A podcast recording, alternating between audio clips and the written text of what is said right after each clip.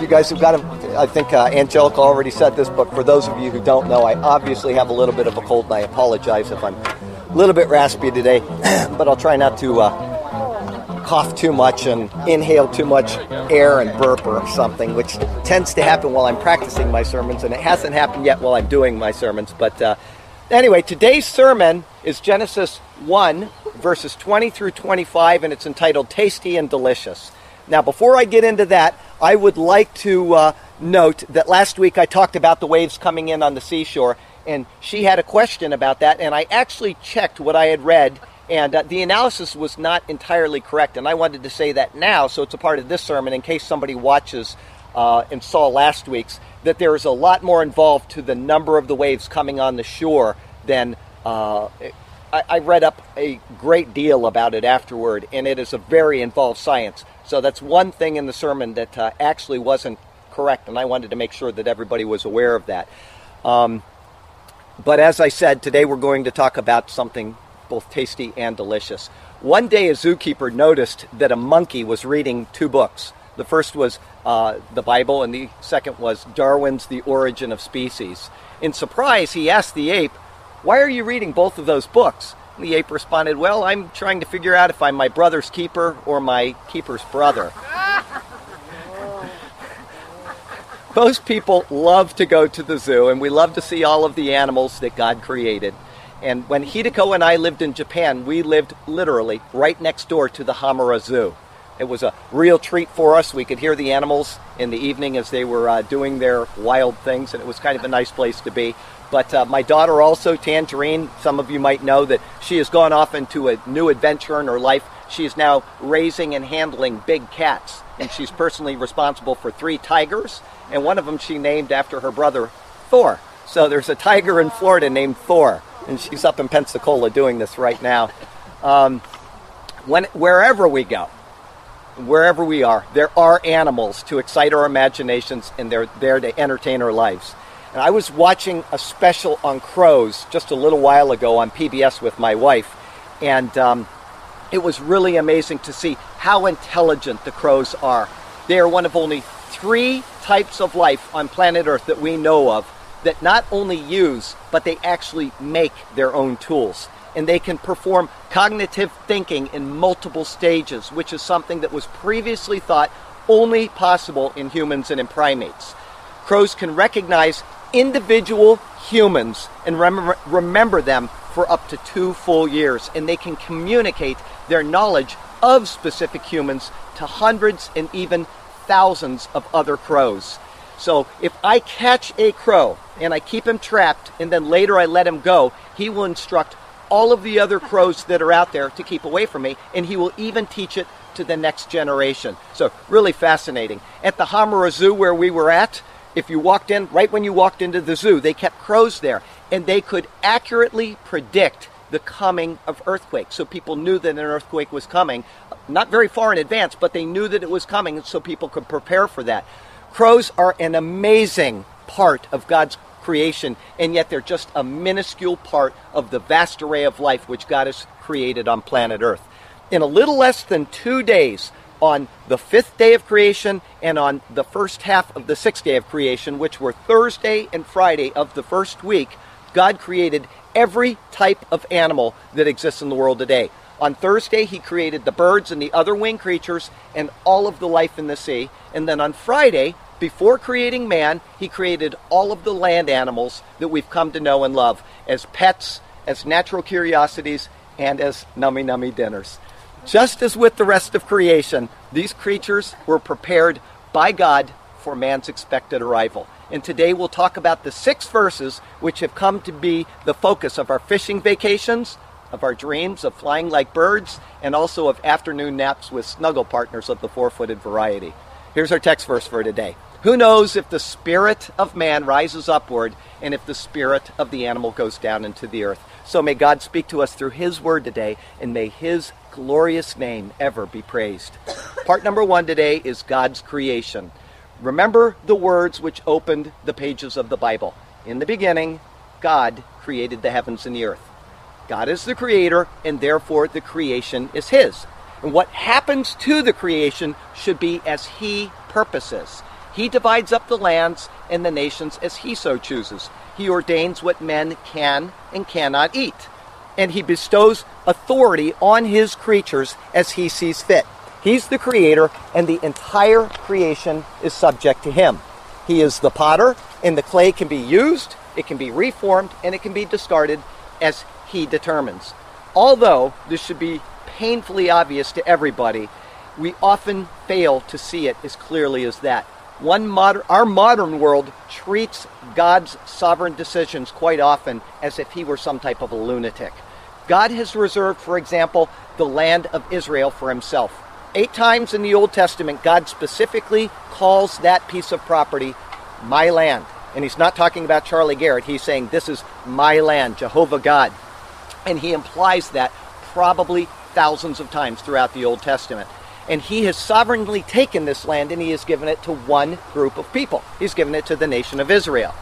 Says in the book of Deuteronomy, chapter 4 And because he loved your fathers, therefore he chose their de- descendants after them. And he brought you up out of Egypt with his presence, with his mighty power, driving out from before you nations greater and mightier than you, to bring you in and to give you their land as an inheritance as it is this day. But like many other issues, we tend to snub God, we spit on his word, and we actively work against his ordinances. The land of Israel, as I've said, belongs to the Jewish people as a heritage forever. But we are currently and actively working to divide the land of Israel. And because of that, the judgment of God is going to fall on all the nations of the world. It says in the book of Joel, For behold, in those days and at that time, when I bring back the captives of Judah and Jerusalem. Guess what? That's the time that we are living in. 14 May of 1948, it began. 7 June of 1967, they recaptured Jerusalem. This is happening right before our very eyes. It says, I will also gather all nations and bring them down to the valley of Jehoshaphat, which is the valley where the Lord judges. And I will enter into judgment with them there on account of my people, my heritage Israel, whom they have scattered among the nations. They have also divided up my land. Several things do not matter one bit, not an iota concerning this verse. First is what anybody here thinks about it. Second is what I think about it. And third, it doesn't matter what anybody else on planet Earth thinks about it. The only thing that matters is what God thinks about it. We are currently working to divide the nation of Israel, the land of Israel, in a search for peace. But the Bible says, as you saw in the book of Joel, that instead of peace, we will only find war, destruction, and judgment. Another unfortunate action that man has recently been pursuing is the folly of global warming. 25 years ago in the 70s, it was the folly of global cooling, but now it's global warming. They are attempting to restrict how people live and what they do with what God has given us. People make up these bizarre theories about how we are able to affect global temperatures, despite the evidence always being the opposite, whether it's global cooling or whether it's global warming. And because of following this particular path, the oil that God placed in the earth for our use is considered unclean. The trees that God gave us for houses and for building fireplaces or whatever are used as sacred objects of worship instead of being used with a chainsaw.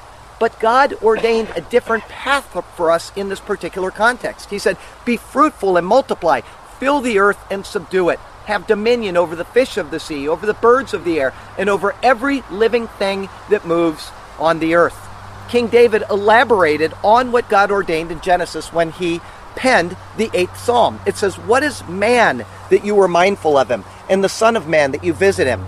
For you have made him a little lower than the angels, and you have crowned him with glory and honor. You have made him to have dominion over the works of your hands. You have put all things under his feet all sheep and oxen, even the beasts of the field, the birds of the air, and the fish of the sea that pass through the paths of the seas.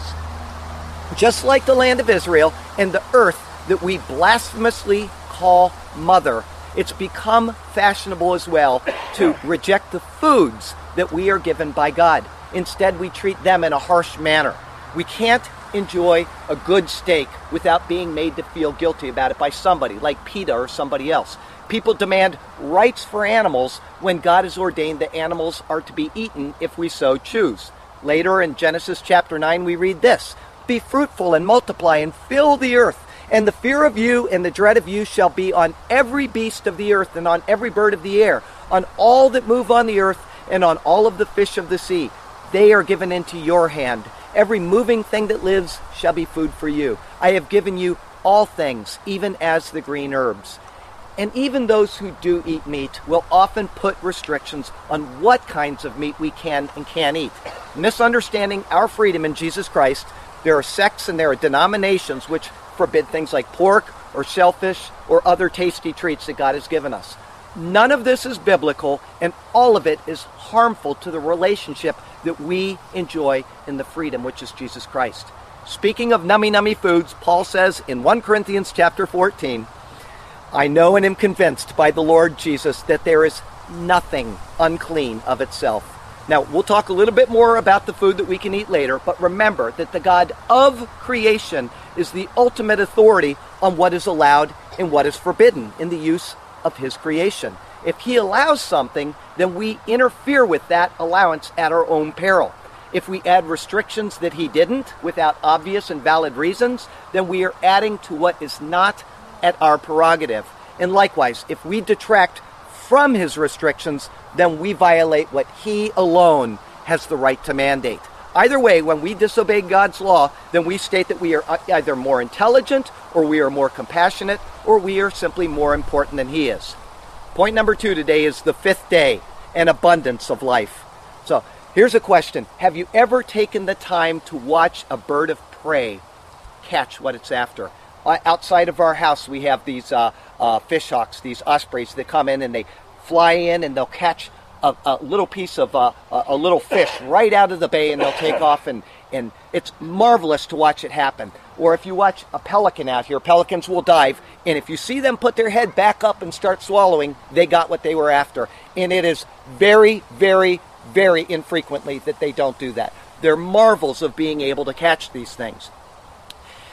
My mother sent me a link to an eagle owl recently that was uh, uh, captured on film as it was coming in to get a piece of meat that was attached to a camera. The camera was set at 1,000 frames per second, and this video lasted 59 seconds. So it was a flight of 59,000 frames. It was beautiful to watch. At first, this bird comes in, it swoops in, and it's down below the level of where the target is. And it's just completely ready it sees it, its target, and it's just like this. And then as it gets closer, it starts to just gently flap its wings to uh, slow itself down. And when it does, it drops its legs to get a little bit of wind resistance. And then once it is kind of, you can see it's stabilized again, then its legs come back up behind it. And it puts its wings out straight and it's ready for its final few feet. And as it's coming in, its eyes are never di- diverting from this target at all in any way. A little bit closer, and the tail feathers fan out like if you think of the parachute behind the space shuttle or something. So the bird is like this, but the tail feathers are laying down below it. And then within just a couple feet of the target, the bird completely flattens itself out. So it's open, just entirely open like this in front of the target. And at the last second, I mean, it was just within a foot or so of this target, its legs raise up and they're like this, so its legs are out, its body is flat out like this, and then just before it gets to the food, the claws opened up almost like something on a sci-fi movie. It was the most incredible thing I've ever seen. And as it does it, it starts to flap its wings backwards, and all of these beautiful light feathers are just going off. They're blowing in this direction. So all of this is going on. The bird grabs at the meat, and it's simultaneously ready to fly off, all within a split second. And as this is going on, it is simply dazzling to watch what's what you would otherwise not be able to see because it's happening in slow time rather than real time. And this type of precision and this type of beauty that we see comes directly from the mind of God as He constructed His creatures to dazzle and to amaze us. And we can do this any type of creature if we simply study it. It is amazing to see what God has thought of. On the fifth day, which was Thursday, God did a marvelous work when He ordained the life in the form of the birds and in the form of sea life to flourish here on earth. it says in Genesis, Then God said, Let the waters abound with an abundance of living creatures, and let the birds fly above the earth across the firmament of the heavens. So God created great sea creatures and every living thing that moves, with which the waters abounded, according to their kind, and every winged bird according to its kind. Now, I want to give you a side note here in case you use the King James Version that translates this particular verse that I just read in verse 20 a little bit differently. It says there, And God said, Let the waters bring forth abundantly the moving creature that hath life, and the fowl that may fly above the earth in the open firmament of the heaven. This translation, the King James Version, seems to imply that the sea creatures and the birds were produced out of the waters. However, a different translational choice will allow for a much more probable interpretation. It's what I read earlier. It says, Then God said, Let the waters abound with an abundance of creatures, and let birds fly above the earth across the firmament of the heavens. These modern translations clear up any sense that the waters were the source of life. Instead, God is the source of life, and the waters were the medium in which He created the sea life. And then the birds were created by the same great creator, and their domain is the sky above us. Now, this should seem obvious to people that believe in creation, but it's important to separate these two concepts because, for all we know, Darwin, who was raised in a Christian context and probably with the King James Version, could have come to his insane conclusions about the origin of species from that particular verse. So it's good to understand that God is the source of life and he created out of these things. They were they, they did not evolve out of them in other words. On this same day God created the immense and the much debated Leviathan, which is mentioned in the book of Job. Not what I just read you, but it's mentioned elsewhere in the book of Job. And the description of the Leviathan takes up an entire chapter of Job. And this, along with another beast that I'll mention in just a little while, which is the behemoth, are highly disputed among liberal and, believe it or not, even some conservative theologians. I'm going to read this description of the Leviathan, not the entire chapter, but as I'm describing it, think of what kind of a creature this is, and then we'll talk about it. Can you fill his skin with harpoons or his head with fishing spears? Lay your hand on him, remember the battle, never do it again. Indeed, any hope of overcoming him is false. Shall one not be overwhelmed at the sight of him? Who can open the doors of his face with his terrible teeth all around? His rows of scales are his pride, shut up tightly as with a seal. One is so near another that no air can come between them. They are joined one to another. They stick together and cannot be parted. His sneezings flash forth light, and his eyes are like the eyelids of the morning. Out of his mouth go burning lights. Sparks of fire shoot out. Smoke goes out of his nostrils as from a boiling pot and burning rushes. His breath kindles coals, and a flame goes out of his mouth.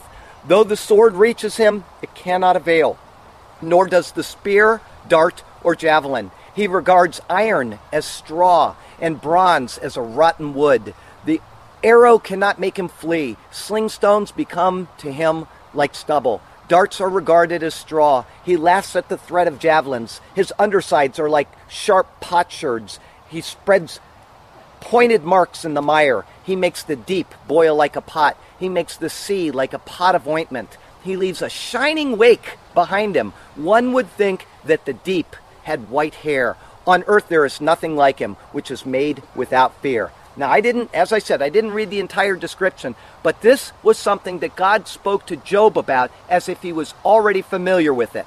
Modern scholars will claim in most commentaries that this is a crocodile.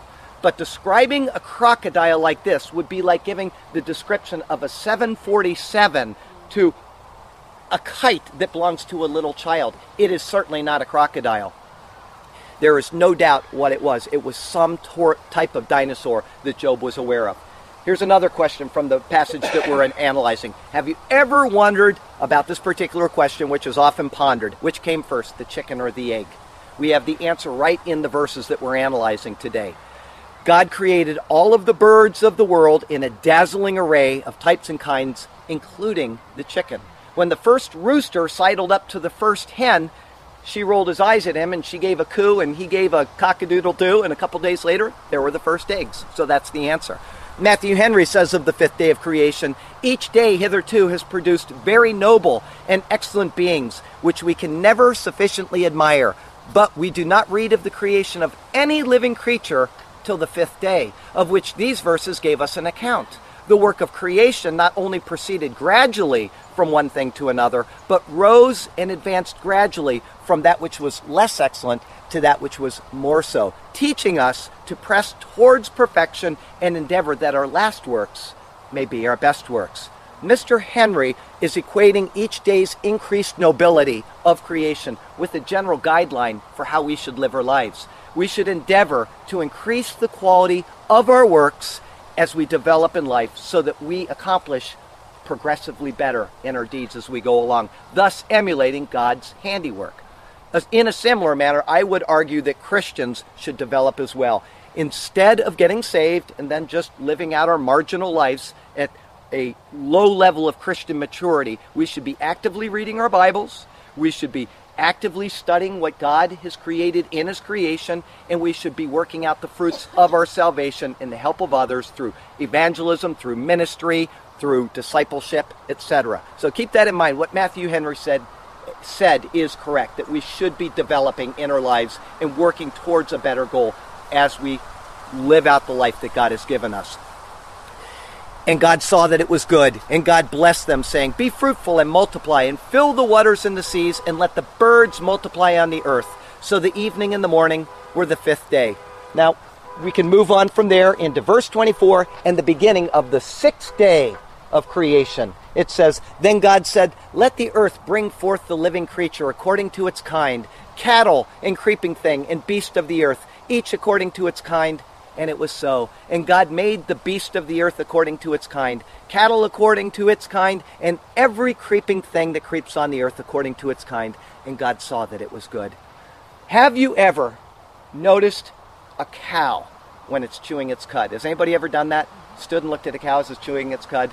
Their mouths move kind of side to side, and their eyes, I'm telling you, they roll off into absolute nothingness. And I cannot think of a more boring sight on the face of the earth. I'm telling you, when they are, when, and here's what I think every single time that I see a cow chewing its cud, I think, I wonder what the cow is thinking right now. It goes through my mind every time. And while I was thinking about this for this sermon, I realized that God already does. He knows every thought of whatever that cow is thinking. Every animal on earth, whether it's the bizarre cats which control our lives, or the monkeys which swing from tree to tree, or whether it's a squirrel, or whether it's a yak, or any other type of animal. Every animal has a specific purpose, and it was designed in a specific way in anticipation of the coming man. God knows every single thing about every one of these creatures, every thought that they think, and every move that they will make. King David says in the 139th Psalm, Such knowledge is too wonderful for me. It is high. I cannot attain it. And this is exactly, I got to tell you, this is exactly how I feel as I look at things like on PBS and links that my mother sends me of these dazzling, beautiful animals that we can capture in slow motion and see how absolutely intricate they are. On this day, the sixth day, came the other great and the marvelous creature that is described in the book of Job. This animal is often footnoted as either an elephant or as a hippopotamus. But listen to the description of the behemoth and see if it matches either of those. Look now at the behemoth, which I made along with you. He eats grass like an ox. See now, his strength is in his hips, and his power is in his stomach muscles. He moves his tail like a cedar. The sinews of his thighs are tightly knit. His bones are like beams of bronze, his ribs like bars of iron. He is the first of the ways of God. Only he who made him can bring near his sword. Surely the mountains yield food for him, and all the beasts of the field play there. He lies under the lotus trees in a covert of reeds and marsh. The lotus trees cover him with their shade. The willows by the brook surround him. Indeed, the river may rage, yet he is not disturbed. He is confident, though the Jordan gushes into his mouth, though he takes it in his eyes, or one pierces his nose with the snare. First, this description says that he moves his tail like a cedar. The question is, and I've asked this in my Bible classes, what does an elephant or a hippopotamus's tail look, look like?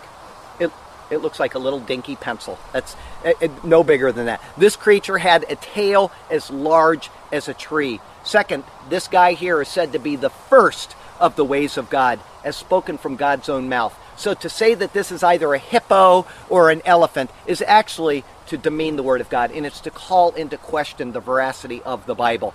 This creature was massive, and so large, in fact, that when the Jordan was at its flood stage, raging at, raging at full flow, the behemoth remained unmoved against it.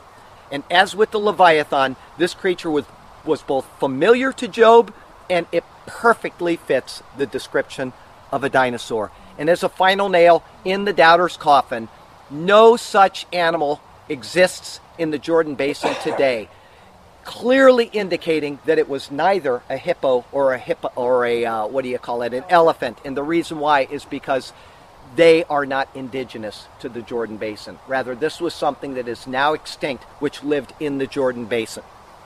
Our point number three today is tasty and delicious.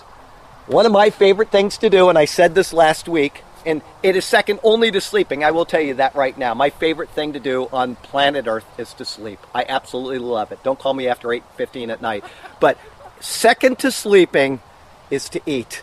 And tasty little animals are right at the top of my food enjoyment meter. I got to tell you something. Other than bread and a Asian fruit known as durian, which I actually almost brought one tonight. I forgot. It's about this big and it smells horribly bad. Those are my two favorite things. But after this come animals, tasty little well cooked beasts. And if you've been to one of my barbecues, you know that I will cook enough for five times as many people as will come because I want to have tasty treats of yummy meat for weeks and weeks afterward. And so that's what I will do is I'll cook a lot of extra food and we'll just jam the refrigerator full of it. And we still have a bunch left over from our last barbecue and I think I might be enjoying some of it again right now. One area that indicates a very weak understanding or a poor interpretation of the Bible is revealed right on the dinner tables of the Christian and of the pseudo Christian world. When God ordains something as good and acceptable for the believer, it is good and acceptable for the believer. Finding fault in or misrepresenting what God has ordained or what He has allowed then is sin. That's all there is to it, plain and simple. Christians have every single right to claim as their own the Chinese proverb, which says that if it swims in the ocean, if it flies in the sky, or if it walks on the earth, I will eat it. We saw earlier from the verses in chapter 9, which I read you at the time of Noah, that God allowed Noah to eat all forms of life. Every moving thing that lives shall be food for you. Now, not every every in the Bible always means every, and not all alls in the Bible always mean all in this case, context is always king. But in the case of the verse that I read earlier, every does mean every. There were no restrictions on the people of the world about what they could eat all the way up until the time of Moses and the law. And at that time, God set aside a special group of people for his own purposes. The restrictions that were levied upon Israel were levied upon Israel alone. And everybody else on earth was allowed to continue with Saturday morning bacon feasts, and they could have Tuesday afternoon possum cook offs. There was no restrictions there. When Christ came, he fulfilled that law on our behalf. And the law is set aside in Christ. This is stated explicitly three times in the book of Hebrews. It's alluded to many times in the book of Hebrews and many more times in the New Testament. The law is in no way binding on the Christian in any way, in any shape, in any form. We obtain our doctrine for life and the conduct of our lives from the New Testament. So to su- add to, to subtract from, or to misrepresent the New Testament principles for the Christian, as I said a little while ago, is sin. Period. That's all there is to it. There are numerous, numerous references to the suitability of all foods for the believer, but the example of Peter in the book of Acts is probably about as clear as it comes. So let me read that to you. Peter went up on the housetop to pray about the sixth hour. Then he became very hungry and wanted to eat. But while they made ready, he fell into a trance and saw heaven opened and an object like a great sheet bound at the four corners descending to him and let down to the earth. In it were all kinds of four footed animals of the earth, wild beasts, creeping things, and birds of the air. And a voice came to him, Rise, Peter, kill and eat. But Peter said, Not so, Lord, for I have never eaten anything common or unclean. And a voice spoke to him again the second time What God has cleansed, you must not call common. This was done three times, and the object was taken up again into heaven.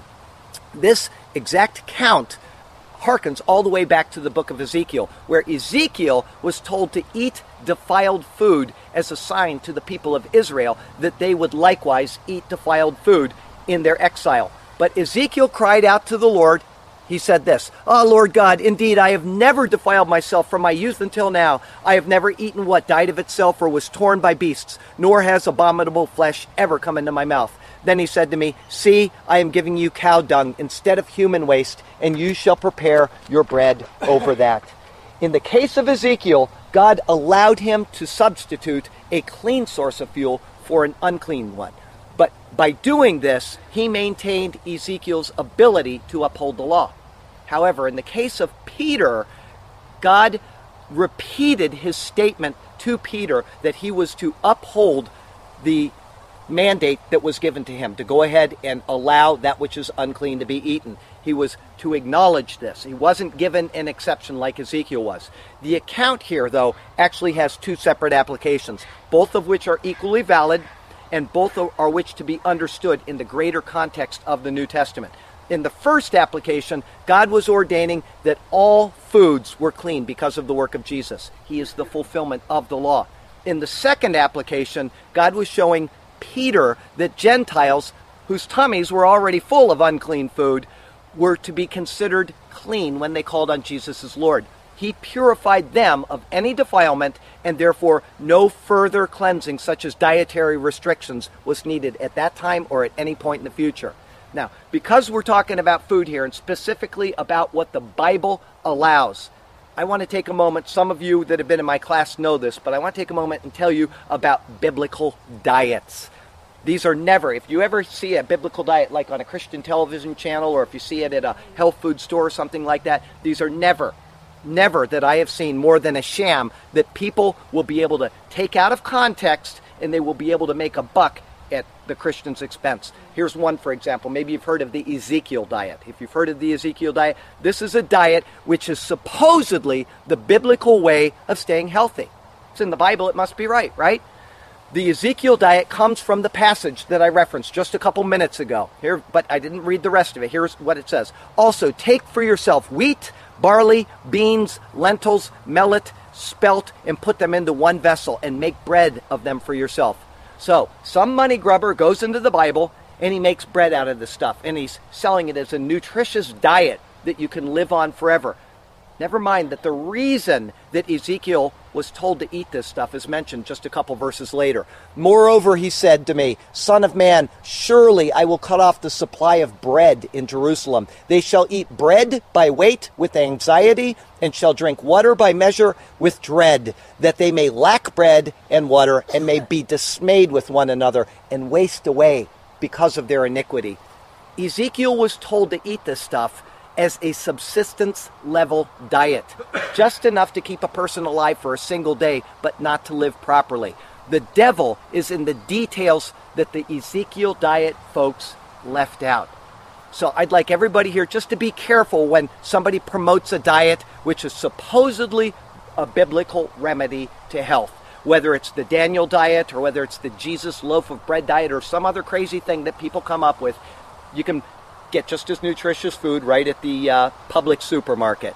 Paul explains in the New Testament the goodness of the foods that God has placed in the world and the deception that was coming on the world that would be pushed upon the unsuspecting people after his time. Here's what he said Now, the Spirit expressly says that in latter times some will depart from the faith, giving heed to deceiving spirits and doctrines of demons speaking lies and hypocrisy, having their own conscience seared with a hot iron, forbidding to marry, and commanding to abstain from foods which God created to be received with thanksgiving by those who believe and know the truth. For every creature of God is good, and nothing is to be refused if it is received with thanksgiving, for it is sanctified by the word of God and prayer. So if you see a little lizard walking along and you're hungry, thank the Lord for it, say your prayer over it, that lizard is sanctified. Now, obviously, there are poisonous lizards in the world. I'm not telling you to go eating poisonous stuff. But whatever you eat, it's sanctified by the Word of God. Jesus fulfilled the law, and it's sanctified through prayer. Everything is acceptable. Nothing is unacceptable because it has been ordained by God. Point number four today care for the creation. This is our last point. It's a short little point, but I do feel compelled that after talking about all these tasty animals, which I knew I'd get some faces from my mom about, that we should take a moment and look at God's creation as something that is valuable and worth preserving and that we don't waste or abuse it. I talked about that owl, the eagle owl, a little while ago, and how it specifically flew in to grab its meal. And when we carefully consider them, every animal, every bird, every sea creature that God made is a marvel of imagination, and it is a delight to our imaginations. I want to read just a couple of things that God has given us from the animal world that is just beautiful in its splendor. Flying frogs, which I didn't even know there were flying frogs, change color throughout the day. They're greenish blue in the sunlight, they're green in the evening, and they turn black at night. So they're always hidden from sight. The king cobra can grow to almost 20 feet in length and it's regarded as the largest poisonous snake in the world. A tiny amount of its poison can kill up to 30 people. And I can tell you to stay away from the king cobra. I picked one up in Malaysia. I looked at it, it spit in my eye, it put out my right eye, and I had to go to the hospital for several days. And to think that the doctor said if even a small amount of that got into my tear duct, it would have gone directly to my brain and killed me. So the Lord did have another purpose for me, apparently. Bats eat all types of food. There is no restriction in a bat's diet. The hippopotamus's eyes, its ears, and its nostrils are all on the top of their head so that they can stand up or they can sit down underwater with just a minimal profile so that the predator animals won't come after them. There is no sideways movement in a cat's jaw. Armadillos have four babies at the same time and they're all the same sex. They are perfect identical quadruplets. Armadillos sleep, oh, I love this part. They sleep for 18.5 hours a day and they can walk underwater. And they are the only other species outside of human beings that can both carry and transmit leprosy. Giraffes have no vocal cords, but cats have a hundred vocal cords, and I believe that. A goat's eyes have rectangular pupils. A camel's milk, and I bet you you didn't know this, but a camel's milk never curdles. Did you know that? There you go, something interesting. She's from Israel there, so you'd think she might know that. I could go on with these fun facts all day about these animals. He has given us just a dazzling array of life on this planet, and every single type fills a specific role. If God has given such tender care and detail to the life that He has created, then we should be equally careful to preserve what He has given us for the generations to come. I love my little dogs. But to me, cats just don't please. The way I enjoy a cow is with potatoes and some peas. Oh. Bears are amazing, but one needs to keep some space. If not, you may lose an arm or the nose right off your face. Watching squirrels reminds me that God knows humor too. Who can't but laugh at how they act and the funny things they do? Wherever you go on this big round ball, all types of creatures abound, from the really big to the really small, everywhere they can be found. God has lavished us with his loving hand in the beasties that he's made, everywhere and in every land, in the open sun or in the darkest shade. So let us take good care of the beasts he put under our control, whether out in nature or in a zoo or beside a dinner roll. And God saw that it was good. The, this is the middle, by the way, of the last day of creation, the first Friday on earth, which is the sixth day of creation. Everything to this point has been created by God in anticipation of his final great act. The house is complete, and he has one more thing to finish out his marvelous work. And we will look next week at the stupendous wonder of the creation on the sixth day, which is the creation of man. Now, last week I told you, if you remember, that only on the third day of creation did God say, Kitov, it is good, two times. However, after creating animals at the middle of the sixth day, he said it is good. And then he pronounces an even greater blessing at the end of the day. The first Friday on earth was a very good day. And since the time of Jesus' cross, Friday of that Memorial Week has become known as Good Friday. So it forms a wonderful parallel to the first Friday when God finished up his wonderful works of creation. Next week, we'll look over those last verses. I think everybody here is probably saved, but Sergio here is taping this, and we had somebody actually watch one of these sermons recently, and uh, he wasn't a believer, and he's uh, hopefully going to watch in the future. So I'd like to take just a moment and explain why Jesus came. He came and he created all of these things for us, and then he created man. And when he created us, he created us with a desire to have fellowship with him. And it wasn't long after creating man, as we'll see next week, that man separated from God by disobeying him. And when he did that, it put a rift between us and God. And that rift is an infinite rift. God is infinite, we're finite, and so any sin infinitely separates us from God. And so what did God do? Instead of just rejecting us entirely and allowing us to go about and destroying ourselves or completely just wiping us out of existence, he steps into the stream of time in the person and in the work of Jesus Christ. He united with human flesh and he lived, as I said a little earlier, the perfect life that none of us can live. We are all going about our life and we're sinning. And the Bible says that the wages of sin is death. That's why we die. We're, we die physically, but we also are dead spiritually because of this. The wages of sin is death. But God demonstrates his own love for us, for his creation, in that while we are still sinners, he sent Christ Jesus to die for us.